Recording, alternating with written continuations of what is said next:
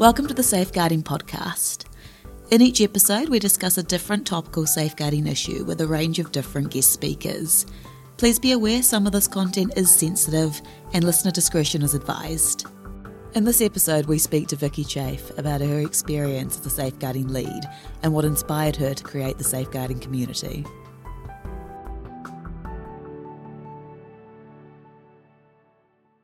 Hello, everyone. Welcome to the Safeguarding Podcast. I'm really happy to be here today with Vikkey to talk about the safeguarding community that's recently been launched.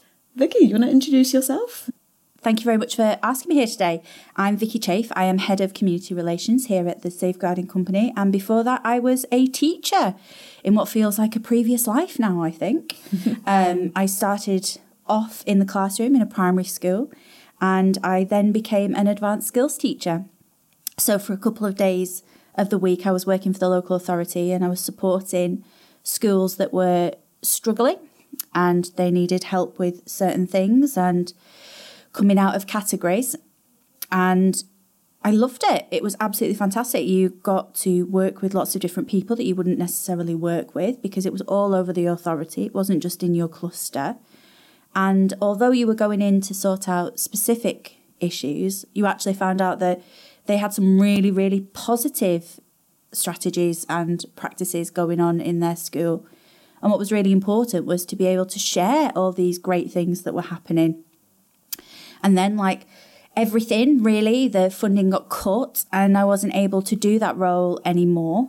But it was still really important that we had a place to share all these good practices. So I created a community called Primary School Leaders, and it was a community for anybody in education, in primary education specifically, uh, of any level as well, because that was really important that it wasn't just available for senior leaders, but leaders of every level, because it takes more than senior leadership to run a school. Um, I was uh, an assistant head teacher and became DSL, and I loved being a DSL. I was incredibly passionate about it and I started working with charities on their provisions for education. Um, so I worked with some charities with the prevent duty and I worked with other charities with their CSE programs or child sexual exploitation programs.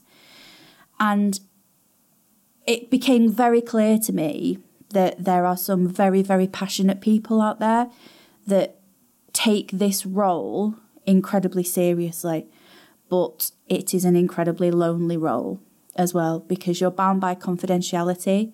You're dealing with harrowing and challenging cases at all times. You're dealing with very upset families and it's all on you and there's no really anywhere for you to go especially if you're in a small primary school or just a small school in general and you're the only DSL and there's nobody for you to talk to um, and that really stuck with me. So I have worked very hard to try and find a way of being able to support those people. That's honestly amazing. And I think having you with us and knowing your background as a DSL, I know that launching the safeguarding community has come from a really good place where you really understand the struggles and, like you say, the loneliness of being a DSL. And I guess, like you said, the community to connect with. It's not just for safeguarding leads, but everyone involved in safeguarding. Can you tell us a little bit more about the platform that's been chosen and why you picked this over any of the other social platforms that currently exist, like Facebook or LinkedIn? Absolutely. I mean, social media has its place in the world, but it also has its challenges. And one of the things that you can't do as a DSL or a safeguarding lead if you're out of education is put yourself, your organization, or your family at risk, which means that you, you can't talk about it with anybody at all, whether it's at home or anybody within the organization that isn't also related to safeguarding. So there had to be a place for our safeguarding leads to go that was safe. We don't have control over the social media sites that are freely accessible to everybody. We don't have any of the terms of reference. We don't create the terms of use. We have no control over how their data's stored or used or interpreted. So if we wanted to create a place for our safeguarding leads, and uh, well, anybody really who's involved in safeguarding, it Safe to exactly, exactly, safeguardians, for our safeguardians to have a place where they could communicate with each other. It had to be on a place that was safe, that we had control over, that we could build from the ground upwards. And the whole community has been built with its users in mind because every single part of the community has had hours upon hours of thought gone into it, even to the colour scheme.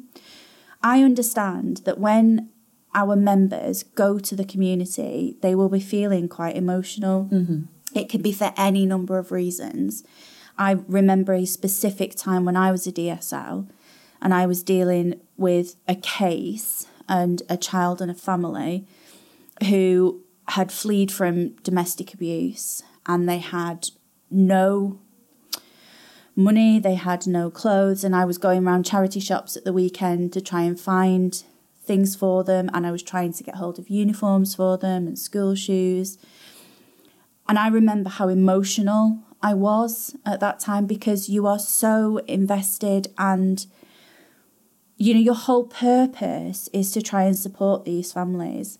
It's And- not just a nine to five job, is it? You take it home with Exactly. you. You don't stop thinking about it. Uh, it's always present in your mind. always you can't just switch it off it's not like you can leave the office and leave those problems there Yeah, like just turn your emails off and forget about it. Yeah. just doesn't work like that you're constantly worried about these children and their families and i really could have done with somebody there that i could have just asked for help and support i didn't know which charities i could go to early help has fallen to our schools because there's you know a huge huge need for this early help to happen mm.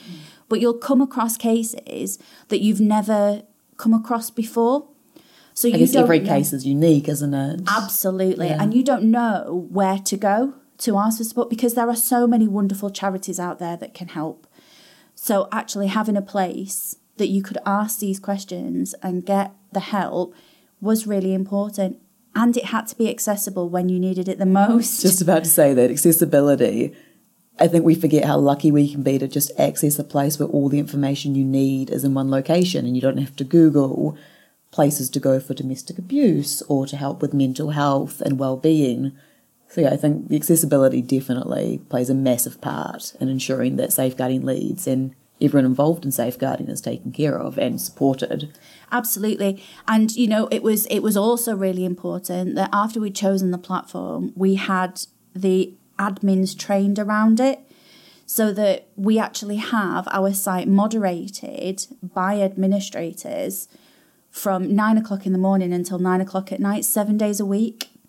And the reason for that is to make sure that it is that safe place, that our safe guardians can feel that they can go somewhere and know that we're there to help and support and make sure that this place is a safe place. And that it's accessible, not between the hours of nine and five. Exactly, because that's not when you need support. Yeah. Because you can go to people within your organisation for support during office hours, so to mm. speak.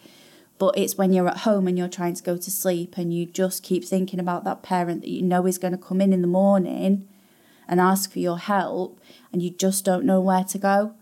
Or that child that you know has been at somebody else's house over the weekend, another relative, and you know that when they come in, they're going to be really struggling. Mm. You need that help then and that support, not when you're at your organisation and dealing with it then and there. I guess it shows that we're thinking about safeguarders everywhere at all times of the day as well. And like you said, there's always support during the day when you're at work and there are other people to talk to, whether you're in a school or a sports organisation or a charity, even a, a church.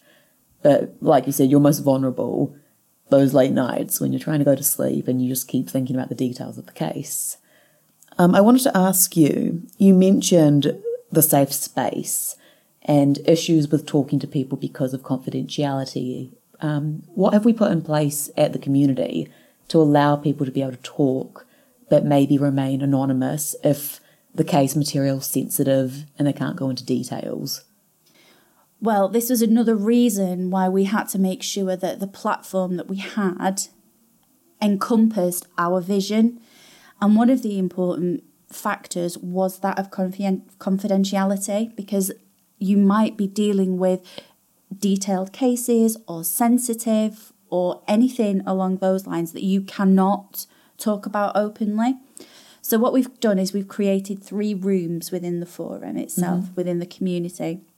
And we've got the safeguarding staff room, which is for your general, everyday kind of advice. What charity can I get in to support with? Like the um, staff room at work. Exactly, exactly.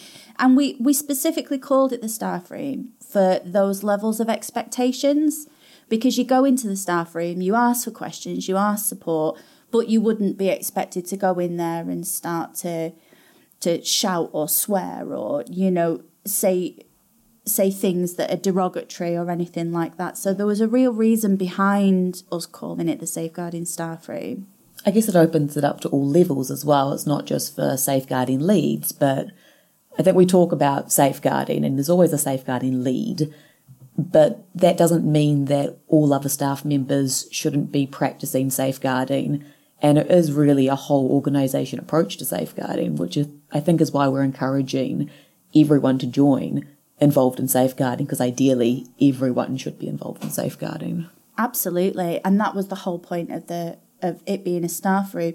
And we talked about the fact that this isn't just for education as well. And every organisation has a staff room, and there's always that level of expectation that goes on in there. So that was the really purposeful name choice for that room. And then the second room is called the safe space. Mm-hmm. Now, this safe space is for those more delicate questions, okay. the more sensitive questions, maybe those ones where you can divulge a case without obviously names or, or identities or anything like that, where you're asking for support. And it would be totally anonymous. So there would be no way of a, another member to be able to know which member has posted this. The only people who can see who's posted it is myself and the other admins. And there's a reason behind that, and that's to keep you safe again. Mm. Because if, for example, you divulge too much information, I think when you're passionate about a subject, you find it very difficult to say things in one sentence, of and course. you feel and you feel sometimes the, the need to to do a backstory and and things like that. And actually, there's no need for you to to do that and in fact it could lead you to become vulnerable and you know divulge too much. So it's important that the admins then know who's posted it so we can get in contact with you and say look you need to to change it or you need to to reword it or something like that. So it's just another way of us keeping you safe as well. And can people respond to the post anonymously as well? Absolutely. Wonderful. so which is another really important fact and another really important feature that we had to have with our platform is that as you respond, you could be at the, the point where you might be divulging some information that actually you shouldn't be, or it could lead you or your organization or your family out in breach of confidentiality. So that was important as well that there was the functionality to be able to reply anonymously so that you're giving that support without putting yourself at risk. Of course. And also the children and the young people, the organisation, everyone else involved in that case. Absolutely. Yeah. Absolutely. You mentioned earlier, Vikkey, about the importance, especially in the safeguarding world, that we share best practice, not just within an organisation, but basically worldwide. So, how do you think the community is going to help us with sharing best practice between like not only organisations but different sectors and even different countries? Well, we're really, really lucky in the platform that we've chosen because there is a whole section on resources. and downloadable resources as well. So people can upload things that they have done. Maybe that maybe there's been a parent workshop that's worked really well, or there's been a um, a, a particular display that's gone up to help the children to talk about their concerns. And all of those things can be shared with everybody else so that people can just download them. And also, we're hoping that people will, whenever there is a question that has been asked, say, for example, what is your what does your child protection policy look like? Or what should i have included? Or something along those lines that people will say hey actually i'm really proud of what i've done. This is a safe place for me to be able to share what we've done. Because i think that there's an inherent need there for people to almost not shout about the work that they've done because you're you're concerned about what other people might think about it and we want to smash that because everybody in every organisation is doing something incredible to keep our children and young people safe. We talk a lot about lessons learned, and at the end of the day, how are you meant to learn from incidences that have happened if you're not willing to discuss and talk about, you know, we noticed that this issue was occurring and now we've put in steps to improve it and look, bullying's gone down by 20% at school. Absolutely. You can't have a proactive approach without a self assessment that goes on with it. Because how do you know what to target for next year? How do you know what your staff need training on? How do you know what your families need support with if you don't do some form of assessment? You might not like the look of the assessment when it comes back out, but actually it's a starting point. And that means that you have now got the tool to be able to have that proactive approach. So, say, for example, you've got MyConcern. Mm-hmm. You can use MyConcern to look at the most recorded concerns for the past six months, year.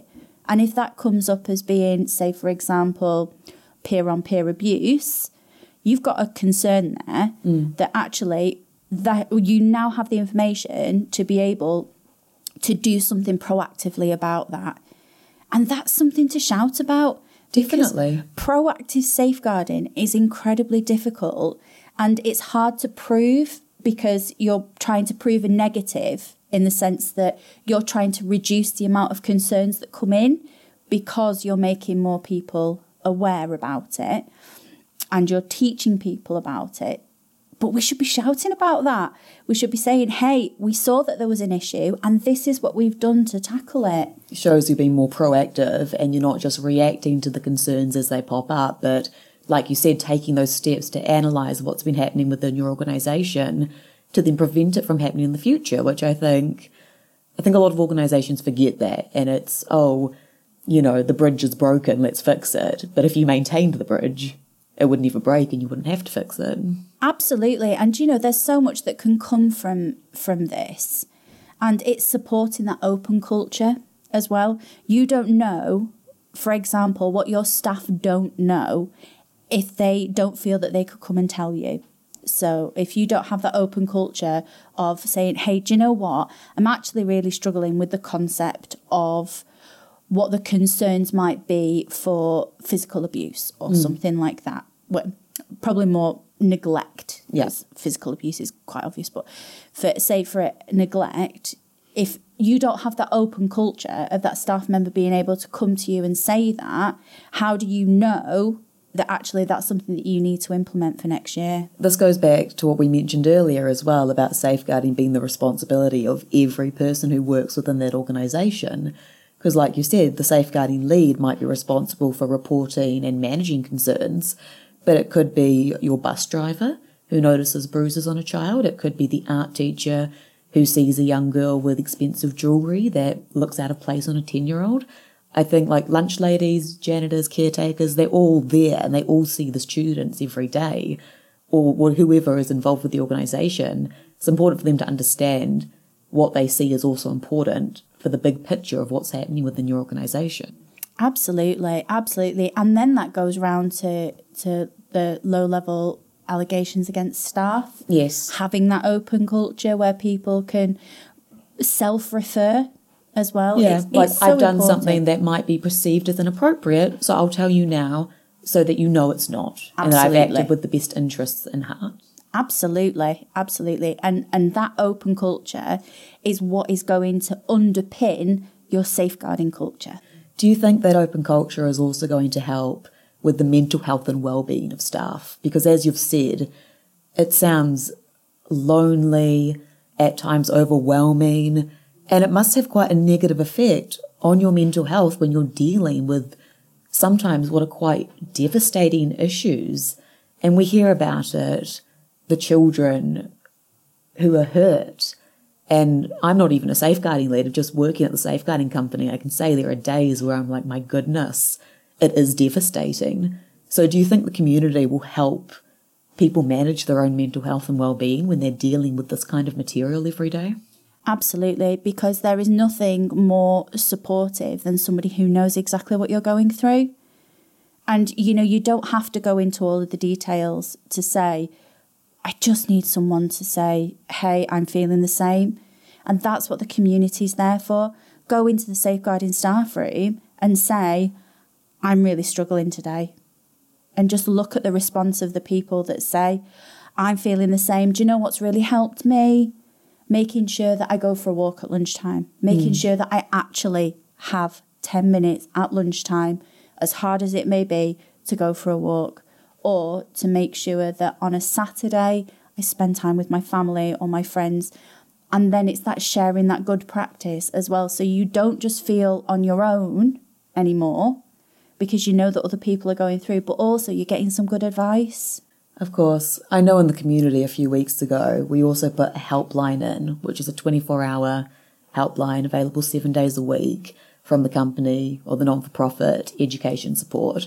And they do amazing resources for mostly teachers, but the resources can apply to anyone who is struggling with their mental health. So we do try to put resources like that in where, you know, if you're struggling, you need someone to talk to, those numbers are available as well. and you know we've got we've got lots of partners that are charities that we share those resources with you mentally healthy schools we've got good partnerships with as well and as you said education support so there's always going to be help there for anybody who needs it I think it also shows that we're a community not just for individual people, but for other organisations to join as well and share best practice, to share resources, and like you said, just to connect.